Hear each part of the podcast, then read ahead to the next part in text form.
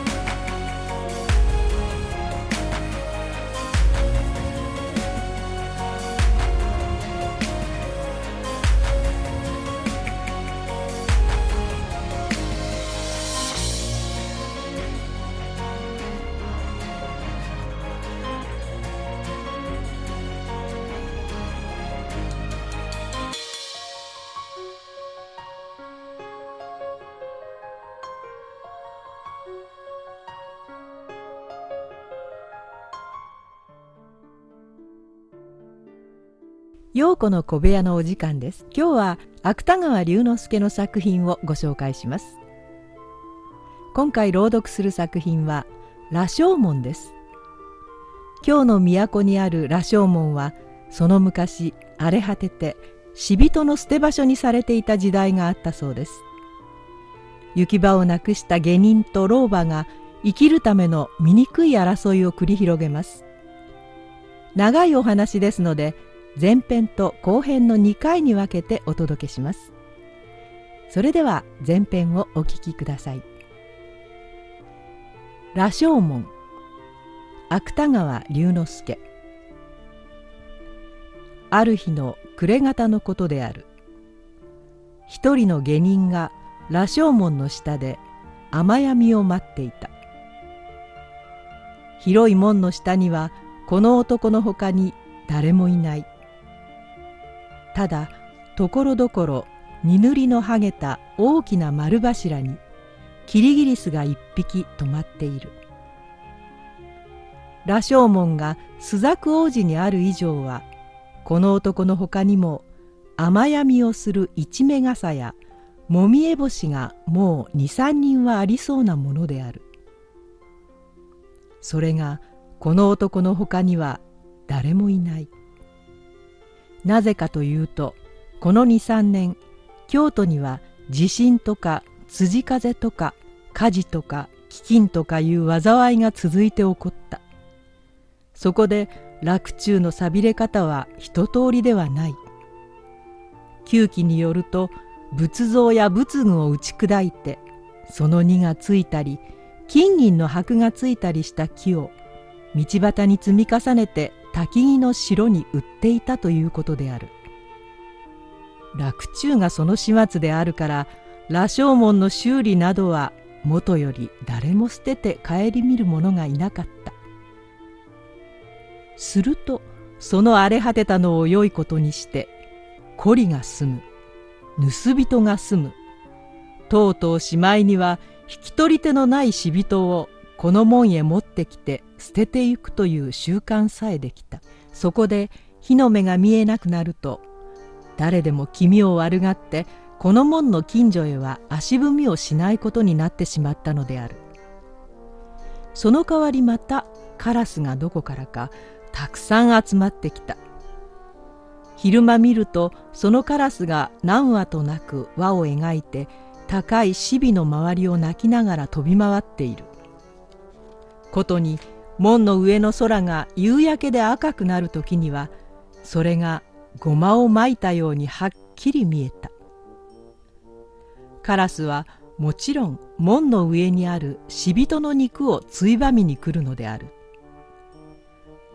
もっとも今日は刻限が遅いせいか一羽も見えない。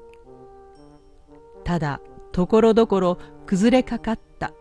そうしてその崩れ目に長い草の生えた石段の上にカラスの糞が点々と白くこびりついているのが見える。下人は七段ある石段の一番上の段に洗いざらした紺の青の尻を据えて、右の頬にできた大きなニキビを気にしながら、ぼんやり雨の降るのを眺めていた。作者はさっき下人が雨闇を待っていたと書いた。しかし下人は雨が止んでも格別どうしようというあてはない。普段ならもちろん主人の家へ帰るべきはずである。ところがその主人からは四五日前に暇を出された。前にも書いたように、当時京都の町は一通りならず衰微していた。今この下人が長年使われていた主人から暇を出されたのも、実はこの衰微の小さな余波に他ならない。だから下人が雨闇を待っていたというよりも、雨に降り込められた下人が行きどころがなくて途方に暮れていたという方が適当である。その上今日の空模様も少なからずこの平安町の下人のセンチメンタリズムに影響した。猿の小草刈りから降り出した雨はいまだに上がる景色がない。そこで下人は何を置いても差し当たり明日の暮らしをどうにかしようとして、いわばどうにもならないことをどうにかしようとして取り留めもない考えをたどりながら、さっきから朱雀大路に降る雨の音を聞くともなく聞いていたのである。雨は羅生門を包んで遠くからザーッという音を集めてくる。夕闇は次第に空を低くして見上げると、門の屋根が車に突き出したイラカの先に重たく薄暗い雲を支えている。どうにもならないことをどうにかするためには手段を選んでいるいとまはない。選んでいれば築地の下か道端の土の上で飢え死にをするばかりである。そうしてこの門の上へ持ってきて犬のように捨てられてしまうばかりである。選ばないとすれば、下人の考えは何度も同じ道を停滞した挙句にやっとこの局所へ到着した。しかしこのすればはいつまでたっても結局すればであった。下人は手段を選ばないということを肯定しながらも、このすればの型をつけるために当然その後に来るべき盗人になるより他に仕方がないということを積極的に肯定するだけの勇気が出ずにいたのである。下人は大きな草目をして、それから大義そうに立ち上がった。夕冷えのする京都はもう日よけが欲しいほどの寒さである。風は門の柱と柱との間を夕闇とともに遠慮なく吹き抜ける。二塗りの柱に止まっていたキリギリスももうどこかへ行ってしまった。下人は首を縮めながら山吹の風見に重ねた紺の青の肩を高くして門の周りを見回した。雨風の憂いのない、人目にかかる恐れのない、一晩楽に寝られそうなところがあれば、そこでともかくも夜を明かそうと思ったからである。すると幸い門の上の牢へ上がる幅の広い、これも荷を塗ったはしごが目についた。上なら人がいたにしてもどうせ死人ばかりである。下人はそこで腰に下げた聖塚の太刀がさや走らないように気をつけながら、わら草履を履いた足をそのはしごの一番下の段へ踏みかけた。それから何分かの後である。羅生門の牢の上へ出る幅の広いはしごの中段に一人の男が猫のように身を縮めて息を殺しながら上の様子をうかがっていた。牢の上からさす火の光がかすかにその男の右の頬を濡らしている。短いひげの中に赤く膿を持ったニキビのある頬である。下人は初めからこの上にいる者は死人ばかりだと高をくくっていた。それがはしごを二三段上がってみると、上では誰か火をとぼして、しかもその火をそこここと動かしているらしい。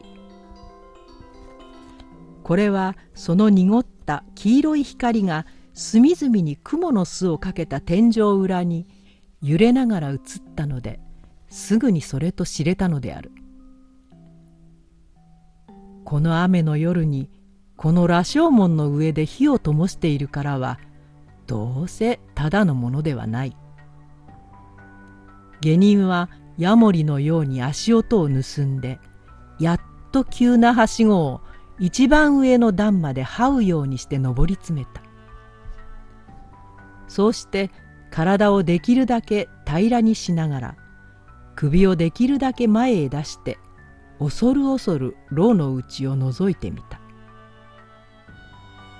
見ると牢のうちには噂に聞いた通りいくつかの死骸が無造作に捨ててあるが、火の光の及ぶ範囲が思ったより狭いので数はいくつともわからない。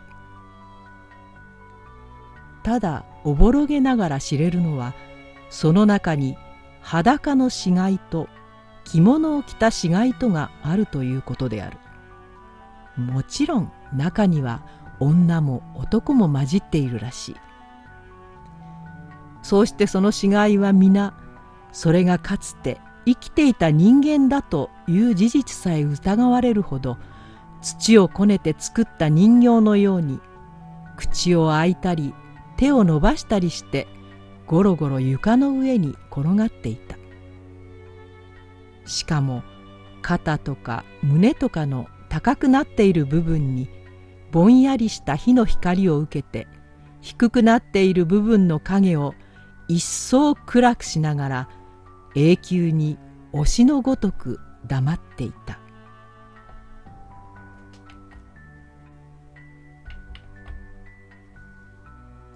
羅生門前編をお送りしました。それでは次回の後編もお楽しみに。